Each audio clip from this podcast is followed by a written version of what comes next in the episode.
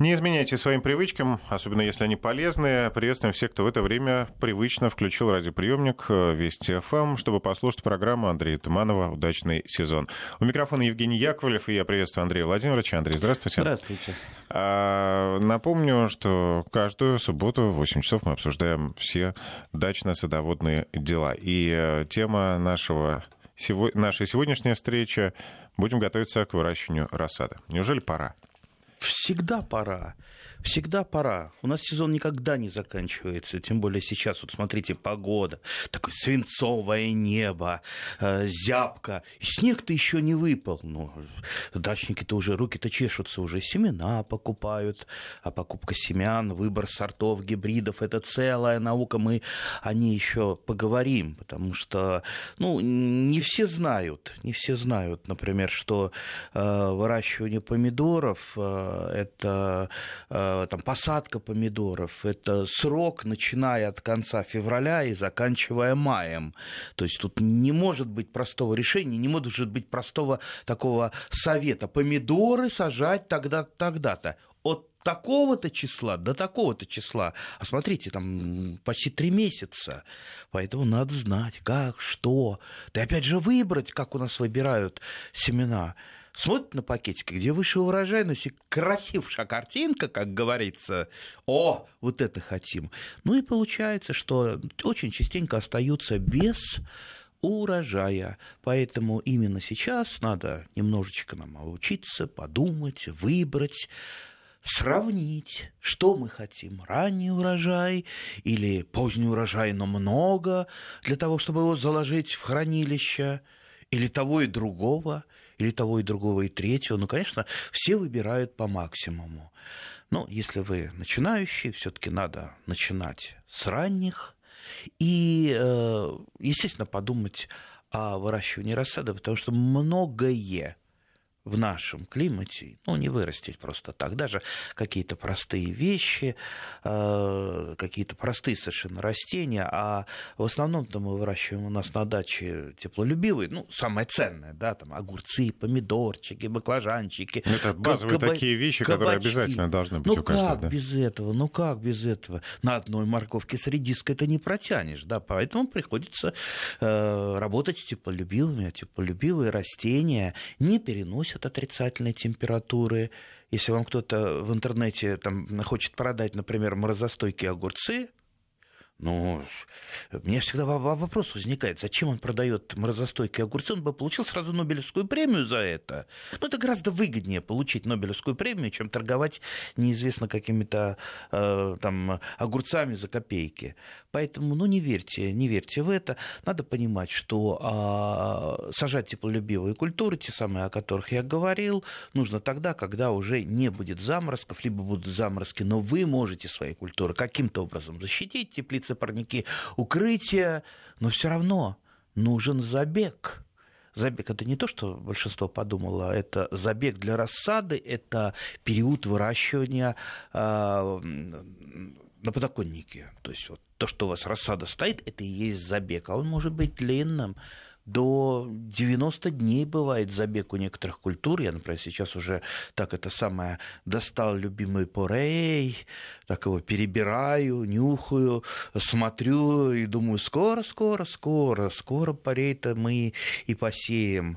Это еще, несмотря на то, что я старый порей еще потихонечку убираю, потому что на грядке я оставляю часть порея. Погода позволяет сейчас пока еще. А он пореет как раз культура холодостойка. Порей зимует, его можно из-под снега даже вытащить. Правда, он не очень такой презентабельный получается. Совсем не как в магазине.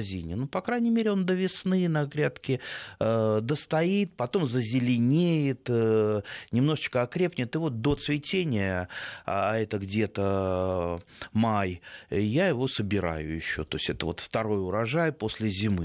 И сейчас приезжаю, надо чего-то в огород сходить, собрать. Беру порею. Так что, дорогие друзья, начинаем думать о рассаде.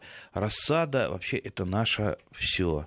Я могу сказать, что я не мыслю себя без выращивания рассады. Для меня это такое удовольствие громадное. Все мы, садоводы, прекрасно знаем, что мы не только ради того, чтобы поесть, да, поесть вкусно, поесть так, как некоторые горожане и не мечтали, но это и хобби, это работа с растениями, уход за растениями, это все интересно, это все душу греет, это все нервы успокаивает. Ну, у меня просто так вот, я бы долго мог об этом говорить, как это хорошо, как это замечательно. А если уж детей своих приучите что-то выращивать, ну, поверьте, дети вырастут добрые. Если они за растениями будут ухаживать, они за вами потом будут ухаживать. Поверьте, тут все очень четко прослеживается. Так что это еще и выгодно вам. Итак, рассада. Ну вот есть, правда, некоторая категория граждан, которые рассаду не выращивают. Я абсолютно так без укора и без насмешки. И вы имеете в виду тех, кто ее приобретает потом? Да. Ну, то есть бывает, вот человек, ну, и не может, и не интересно, вот ему интересно это может быть, места выращивать нет, на даче. Выращивать? Может, да. Я знал несчастных людей, которые не имели нормального подоконника. Вот подоконник, просто вот реечка, там 3 сантиметра, туда цветок не поставишь, ничего не поставишь. Это ужас, это... Я не представляю, как жизнь. Я всю жизнь мечтал, чтобы у меня были подоконники метра вообще там по полтора, чтобы можно было всего-всего, потому что не хватает. То есть идет жуткая конкуренция между комнатными цветами, рассадой, там еще что-то поставишь, света не хватает, там, ну вот ужас. Ладно, будем дальше мечтать. Ну и вот, и поэтому... Вот хочется всего, вот люди, которые покупают, допустим, они ограничивают себя, потому что выбор продаваемых культур и сортов, он очень-очень ограничен. То есть, если вы поедете там на ярмарку, в магазин, либо куда-то в тепличное хозяйство, где продается рассада, ну, вам предложат, может быть, там 4 сорта помидоров, там пару сортов огурцов, ну, в общем-то, по мелочи. А человек как-то привык он выращивать, большинство привыкло выращивать много разных, тех самых, которые выращивают давно, выращивал там бабушка, дедушка, потом то, что современное, то, что недавно вывели селекционера, очень интересно попробовать, то, что посоветовали соседи по даче и по городской квартире, то, что посоветовали журналисты. Вот, понимаете, вот хочется. Вот чем больше слушаешь, тем больше хочется, да? Поэтому, естественно, для этого надо... заготовить все, посадить все, это не так просто. Возвращаясь к тем самым, кто не сажает рассаду сам, я могу сказать, что они даже иногда в чем-то выигрывают, а нас обыгрывают, потому что городская квартира совсем не лучшее место для выращивания рассады. Если вот так вот считать, это, пожалуй, такое вот самое неблагоприятное место. Потому что городская квартира – это сухой воздух, это нехватка освещения, это... высокая температура, и много-много-много вот таких вот отрицательных факторов. Поэтому давайте мы эти факторы будем немножечко убирать. Начнем с освещения. Вырастить хорошую, нормальную рассаду без дополнительного освещения практически невозможно.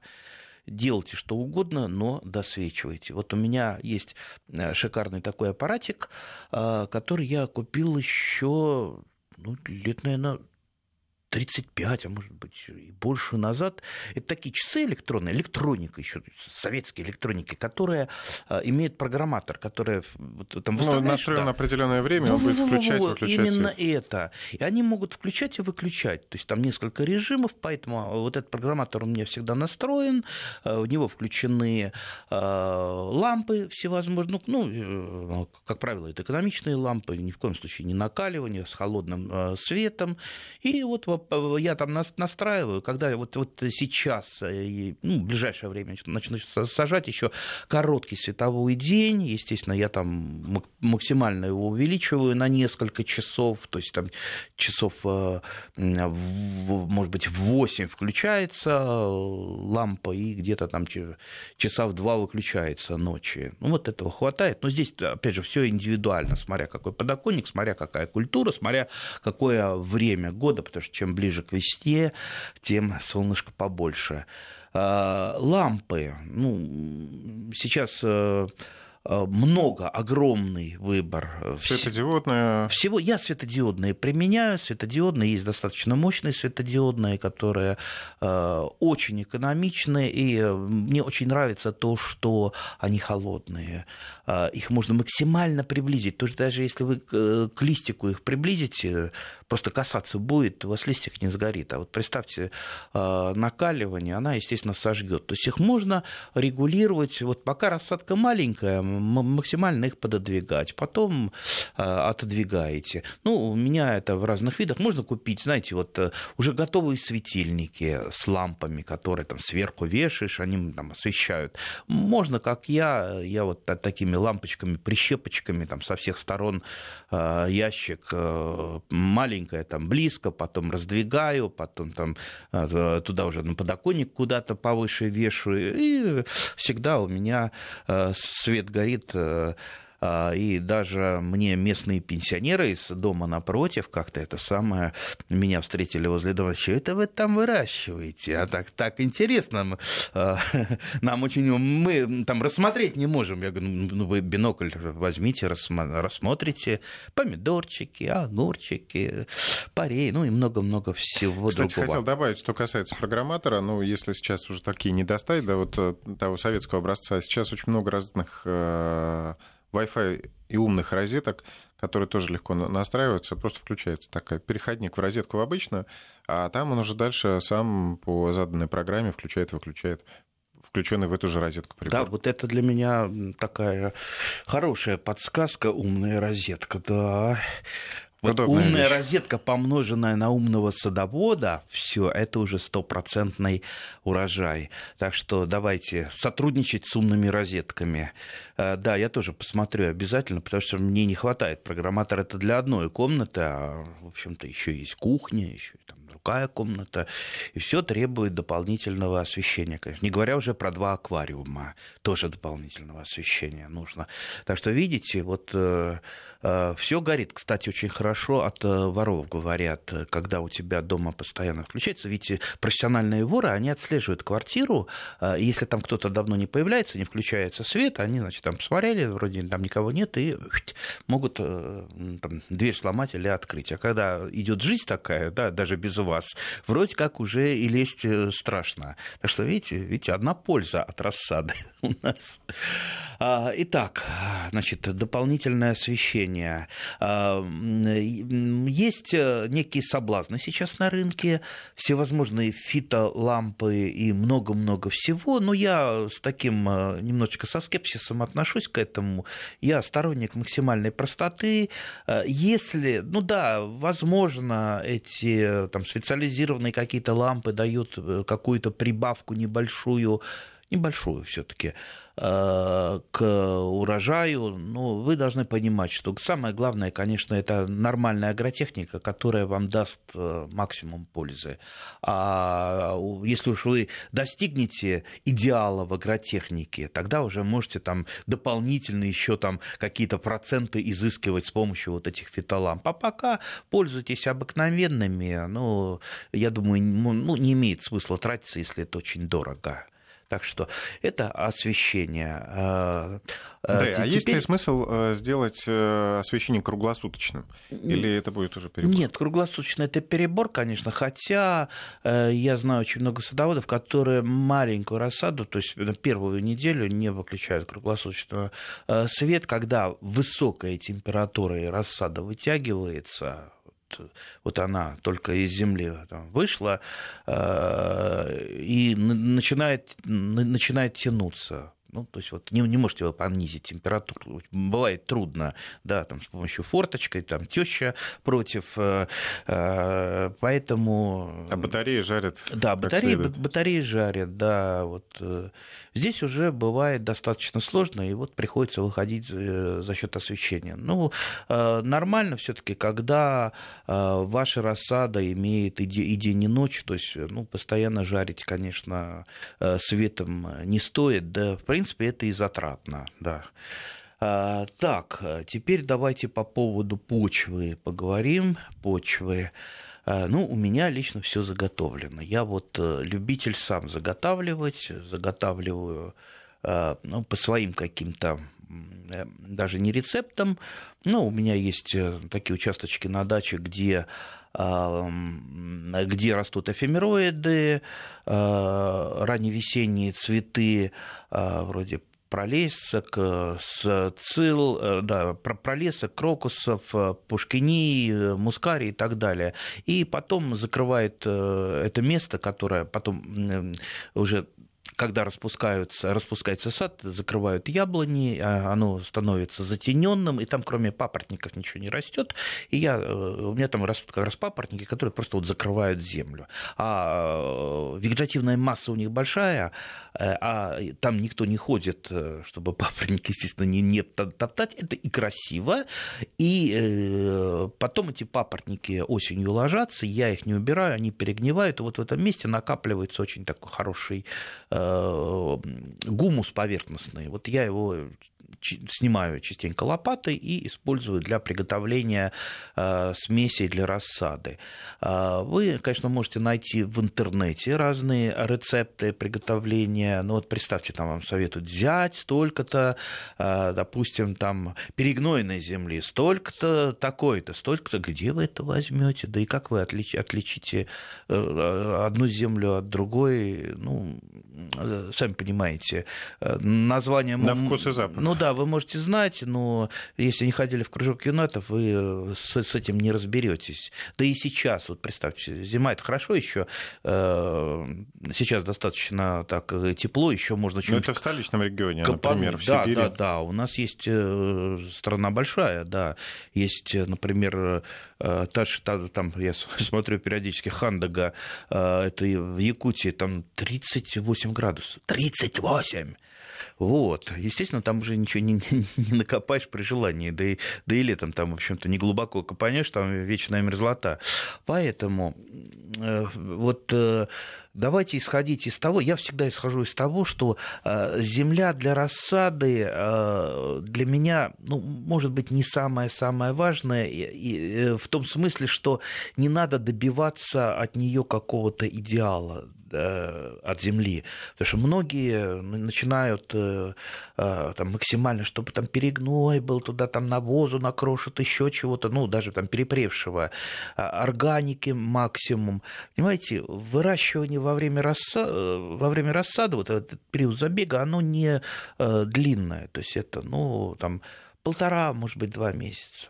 И питательных веществ даже не в очень плодородной земле, в принципе, хватает. Но вот как бы вы там землю сделаете очень питательную, вам будет трудно уследить, например, за содержанием азота, потому что если там вы переазотили почву, у вас рассада попрет в зелень, вы не сможете остановить, то есть убрать азот из почвы, ну...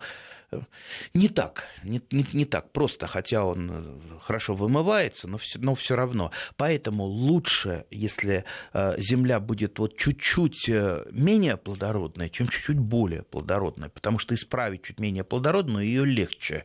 Теперь с помощью чего исправлять? То есть вот в моем арсенале есть жидкие минеральные комплексные удобрения. Очень-очень удобно. То есть там вы берете вот это вот жидкое удобрение, вам его там разбавлять не надо как, ну, в смысле, растворять не надо как сухое, потому что не все виды удобрения растворяются, там, за исключением там, кристаллина, растворина, а жидкое оно уже жидкое. Поэтому вы по инструкции его просто добавляете в поливочную воду и поливаете. Вы знаете, смотрите инструкцию. Вы видите, что там присутствует, в каких пропорциях. Азот, фосфор, калий, там 17-17-17, это в процентах, либо там чуть-чуть по-другому.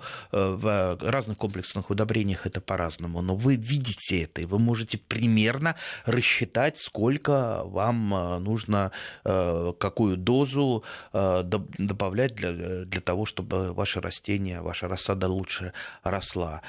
Если вы вдруг там, поклонник органическо-навозной системы, то вам здесь придется очень трудно, потому что в органике на органике не написано, какое содержание тех или иных элементов, и вам придется делать все на глазок.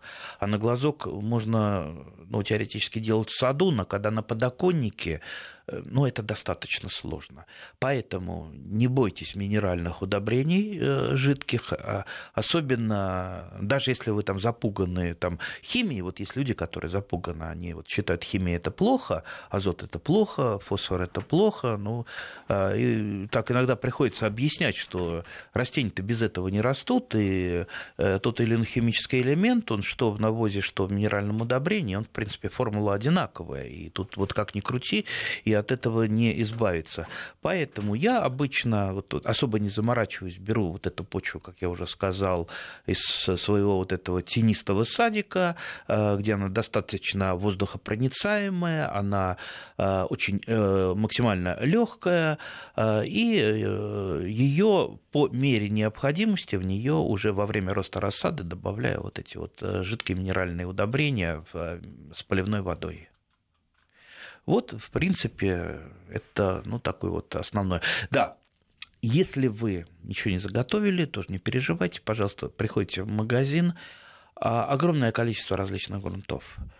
Когда-то, может быть, там лет 20 назад, я помню, была проблема, там технологии еще были несовершенны, и многие грунты были, ну, недостаточно, там они были и кислые, в кислом грунте, почве очень плохо растут растения, плюс там какие-то иногда, там плесень, грибы вырастали, в общем, недостаточно были простерилизованы. Теперь практически все грунты, они достаточно стандартные, они в основном на основе нейтрализованного торфа с добавлением всех необходимых минеральных веществ. Поэтому на них все растет хорошо, и проблем не возникает. Поэтому... То есть никакая особая подготовка там не нужна? Да, потому что, как вы уже сказали, что для рассады достаточно будет... Да, совершенно не надо стерилизовать, потому что мне, например, приходится там стерилизовать почву, чтобы там никакие там жучки-паучки... Да.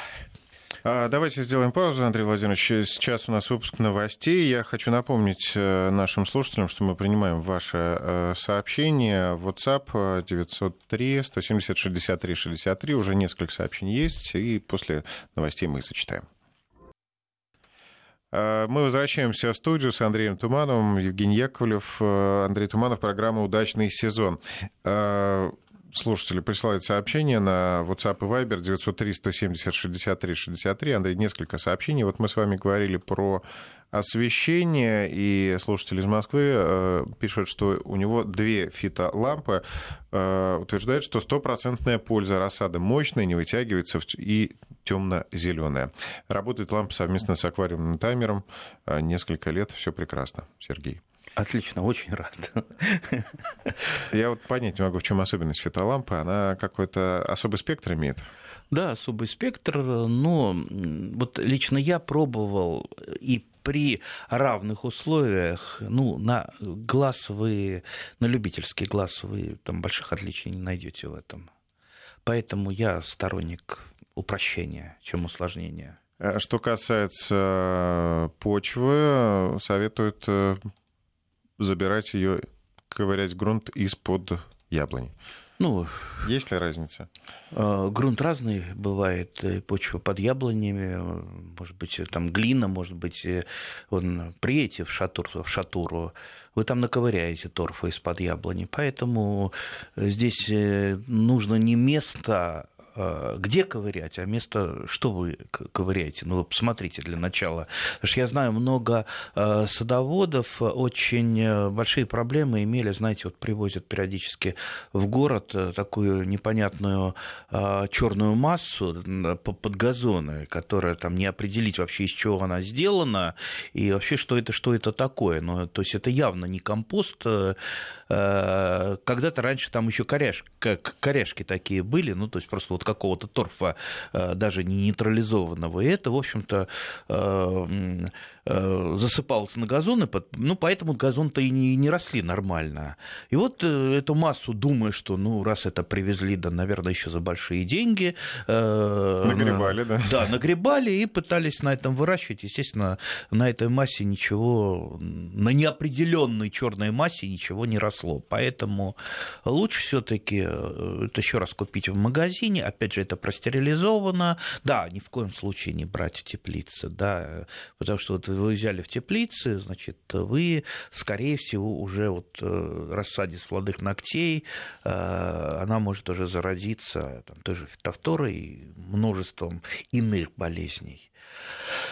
Так что вот очень внимательно к этому быть. Но, естественно, не место в рассаде ни червячкам, ни паучкам, ни иной жизни. То, что вот в обычной почве у нас происходит, там же почва – это прежде всего живой организм, а все-таки вот то, что в чем мы выращиваем, мы там просто не сможем соблюсти тот самый биоценоз, то есть сообщество микроорганизмов. Поэтому лучше, если его, ну, не будет. Потому что вот даже вот представьте, вот, на что я люблю червей, и там красные калифорнийские черви у меня живут дома, там, в старом треснутом аквариуме, где перерабатывают органику в прекрасный вермикомпост, который я обязательно добавляю к рассаде, но при этом никаким вот этим вот животным не место в рассаде, потому что те же самые черви, они хоть и перерабатывают все-таки мертвую растительность, но когда у них нет недостаточно питания, они могут повреждать живые растения. Могут покуситься, да, на нежные, хрупкие растения. Да, это не их пища, но, извините, когда кушать хочется, могут и начать вредить. Поэтому не место им. И я, например, свою почву все-таки там в какой-то мере стерилизую. Кстати, можно в микроволновке ее простерилизовать, можно там кипятком, можно в духовке, ну как угодно. Все-таки почва должна быть, ну, не нести в себе какие-то такие вот закладки в виде спор и прочего-прочего. С удовольствием слушаю передачу. Выращивание рассады – мое любимое занятие. Под светодиодами можно управлять рассадой за счет соотношения спектрий. Ну и, конечно, тоже используются таймеры для включения и выключения света.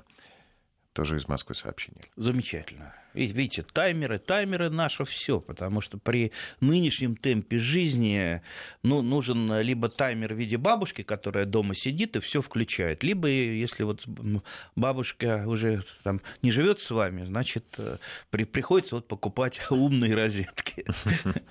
Ну что, вернемся к теме, да, подготовки к выращиванию рассады. Какие еще аспекты мы не учли? Так, ну, надо понимать, что мы много чего не учитываем. Мы не научная конференция, мы даем только направление, пытаемся там заинтересовать, либо, ну, оградить от какой-то откровенной глупости. Вот, сейчас вот я про это скажу, наверняка будет много сообщений, а мы там пробовали, мы это самое, мы делали, это так помогает, там всяческие опыты в виде подкормок. Глупость полнейшая, там, подкормка дрожжами, это целое направление. Причем почему-то люди не верят, ну, нормальным агрономам, которые там рассказывают, что там азот, фосфор, калий, микроэлементы, там расписывают все это. Да ну ерунда какая. Вот тут вот там какая-то там женщина опубликовала в интернете, там в Ютубе, что там в 5 раз увеличивается урожайность, она дрожжами подкармливает, а? Слушайте, вот на секунду представьте, если вас перестать кормить, и кормить только дрожжами, а? Чего с вас получится? Я думаю, сколько вы протянете, а? Вообще дрожжи ни рассада, ни растения не едят. Кроме того, ну, они, там, некоторые там любители говорят, ну, это там в почве повышает, там больше микроорганизмов становится, вот они там почву облагораживают и так далее. Ну, понимаете, те самые дрожжи, ну, вы представьте, вот, ну, на секунду вот подумайте, да, представьте себе юна, там просто разберите весь этот процесс. Дрожжи что кушают? Сахар, да? Разлагая сахар, вот для него питание. Есть в почве сахар? Нету. Если подсыпать... Ну, если подсыпать, тогда еще почву это потом перегнать, да? Не, это не наш метод, это не наш метод. Ну поверьте, ну глупость. Если бы это было, если бы это помогало хотя бы на какие-то проценты, давным-давно бы это делали профессионалы. Следите за профессионалами. Профессионал любой просто посмеется над вот этими вещами. А, кстати, обиднее всего, что настоящие профессионалы, когда начинают советовать, ну, то есть там десятки, сотни просмотров. Зато если вот запустить вот эту утку про дрожжи, 500 000 вам гарантировано. Это, да, интернет-маркетинг, когда вот посмотри ролик, и ты точно увеличишь, да, свой урожай там в 5 раз. Вот будьте, никто не догадывался. Да, будьте осторожны вот с этим, потому что я знал абсолютно здравомыслящих людей, которые на это велись. Просто вот на картинке, на какой-то вот это всеобщий психоз. Ну, мне там один родственник, профессор, астрофизик, профессор, ой, слушай, а вот, может быть, правда дрожжами попробовать? Я говорю, господи, ну как же вы, вот вы... такой специалист по астрофизике, и ну неужели вы не можете там старую вот эту юнацкую простейшую задачку решить, там, чем питается растение? Так что экспериментируйте, но все-таки какие-то фундаментальные вещи никто не отменял. Вот, это по поводу наболевшего через интернет. Так, ну, что нам еще понадобится? Ну, поливная вода, конечно. С поливной водой тоже нам могут много чего рассказать. И меня группа товарищей очень долго обхаживала, которые, знаете, продают вот эти самые... Фильтры? Нет. Ну, в воду там разнозаряженную. Я, честно, провел опыты, но как-то вот особой разницы не обратил. Ну, то есть, ну, во-первых, это надо много там бегать, заниматься, тоже отнимает время, да и как-то вот, ну, улучшение роста, как они рассказывают, там тоже там, в несколько раз там больше всего. Нет. Поэтому у меня обычная поливная вода, из-под крана, отстоянная, возле батареи баночки, там вот эти 5-литровые бутылки, отстаивается, естественно, в большинстве регионов это дополнительный хлор присутствует, в Москве хлор очень, ну, не любят корни растений, поэтому хлор должен улетучиваться.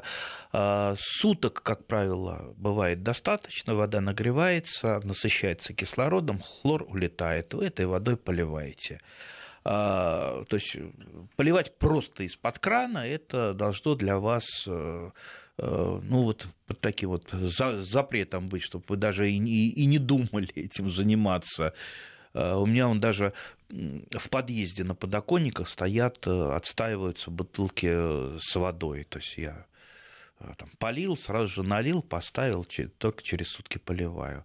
Вот, ну и, как я уже сказал, удобрения доставлять при необходимости лучше тоже с поливной водой. Посмотрите инструкцию на комплексном удобрении. И лучше, допустим, если вы там боитесь чего-то там, передоз сделать, уменьшите дозу этого удобрения, но увеличите частоту. И с помощью уже частоты наблюдайте за растениями, смотрите, как оно себя ведет, и я думаю, вы как-то вот научитесь обходиться, ну, то есть не давать лишнего и давать именно столько вашей рассаде, сколько ей нужно для нормального роста.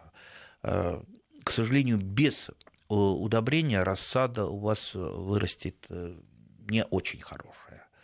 Так, это вот удобрения, поливная вода, земля, ну, емкости, наверное, да, в чем? Емкости, да, емкости. У меня вообще все. У меня огромный запас всего. Я, как это так, старый куркуль, ничего не выбрасываю. Ну, кроме, конечно, одноразовых там пакетиков из-под кефира. Я имею в виду, когда их уже используешь под выращивание рассады, тогда они уже там идут в печку. А так вот сейчас все из-под кефира, из-под молока. Выпил, помыл, обрезал и поставил посушиться, и вот этот запас, он стратегически. Да, набирается. Ну, плюс всевозможные горшки так вот дарят что-то, какие-то растения, и вот эти вот пластиковые горшочки черные, они накапливаются на даче летом, осенью я их тоже привожу в город, и их тоже использую. Плюс ящики всевозможные. То есть я обычно, здесь я не хочу сказать, что только так делать надо. Делайте, как вам удобно. То есть я сначала сею в ящике, допустим, те же самые помидоры, и потом пикирую в горшочке. И часть остается у меня, когда я там разрежу рассаду максимально в ящике, она остается там же, но при этом у меня вот заполняются так постепенно всевозможного вида горшочки. Вот. Это то, что для выращивания. Ну, конечно, сейчас наверняка пойдут вопросы, там, знаете, много всякой рекламы, там всякие торфяные таблетки, там, торфяные горшочки, чего тут только да, нет. Кстати, подробнее расскажите нам об этом.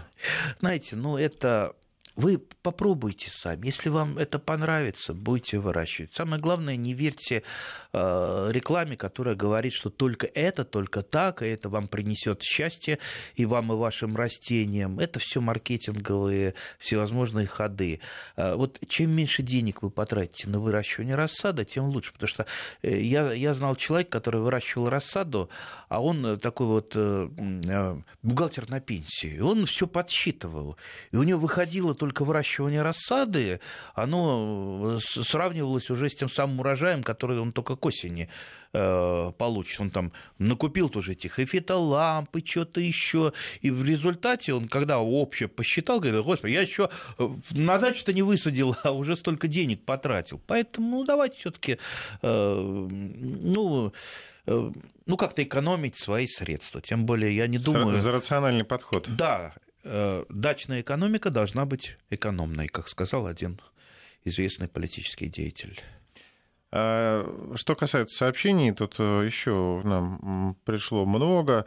Семена помидоров маленькие, черные, очень вкусные. Купил еще весной. Вот первый раз собираюсь вырастить. Ваш основной совет.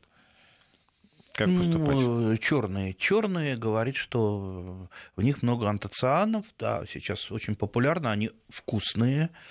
Очень вкусные. Многие сорта, я сейчас сорта не буду перечислять, их много вот таких вот лилово-черных.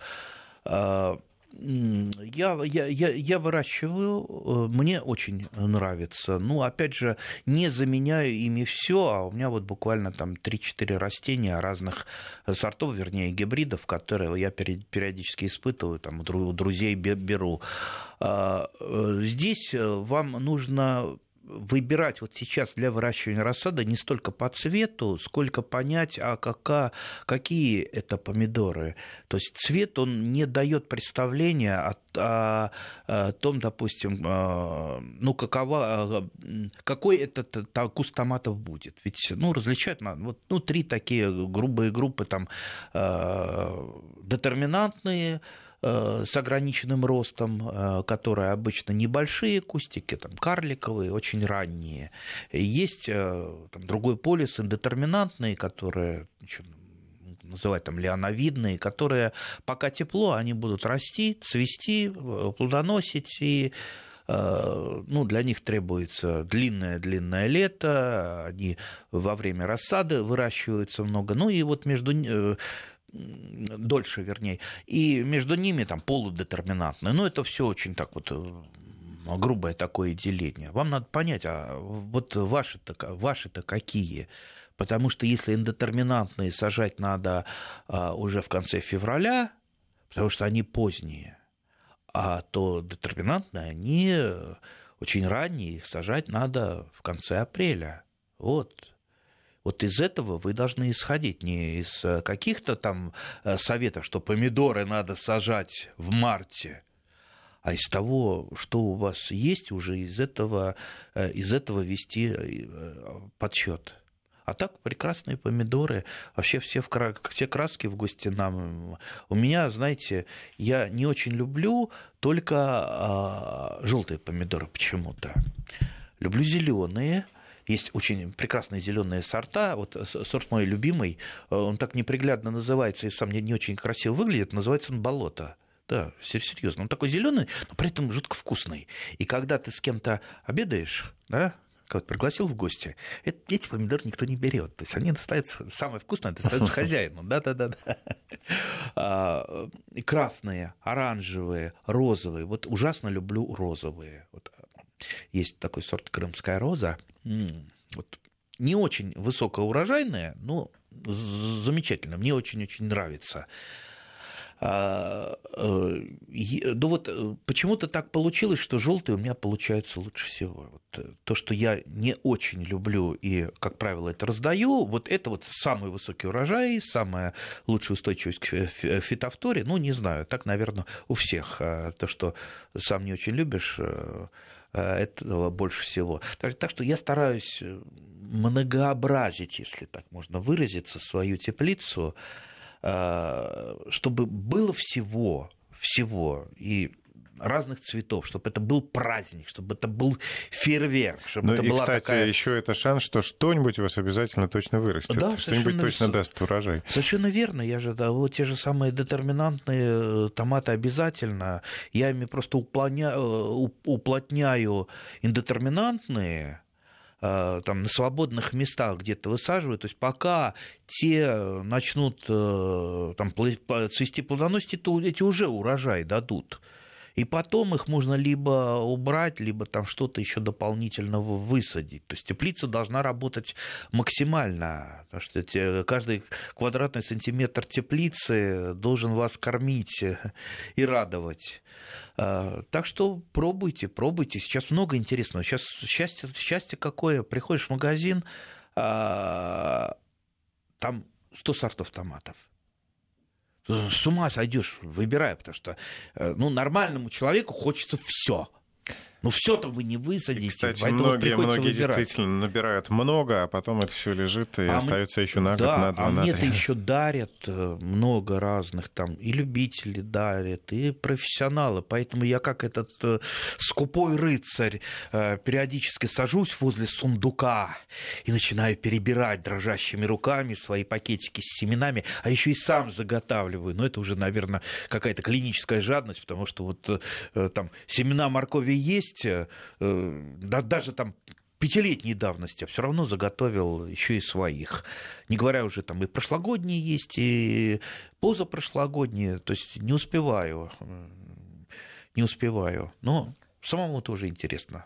Выращиваю рассаду парно по 2-3 растения. Потом так и высаживаю в теплицу. Урожай удваивается. А перец вообще по 4 куста в одну лунку, пишет Артур. Урожай удваивается, но это, скажем так, наука еще не доказала, что если вы попарно сажаете. Понимаете, если бы это было так все просто, давным-давно бы все перешли на этот способ. Сажали исключительно парами. Представьте, получается тогда загущенное растение. Вы поймите, что когда вы выращиваете, например, индетерминантный сорт томата, вы должны его скорее вести в один стебель. Я имею в виду в наших условиях. В Краснодарской области, может, немножко по-другому, и в Крыму. Там лето длиннее, сумма температур больше. Но у нас, чтобы получить урожай, в один, максимум в 2 стебля. А тут вы представьте, сажаете 2 рядом, это уже 2 стебля рядом, которые друг другу мешают. Не удвоится урожай, не думайте. Хотя много разных там юнацких есть опытов. Я до сих пор эти опыты ставлю, там, так называемая блокировка сращивания томатов, да? Когда сажаются там 2 растения, иногда в разных горшочках, потом они сближаются, и стволики, вы там бритовкой чуть-чуть зачищаете их, связываете, они срастаются. в этом. У вас получается такое вот растительное чудовище с двумя корнями, да, большими.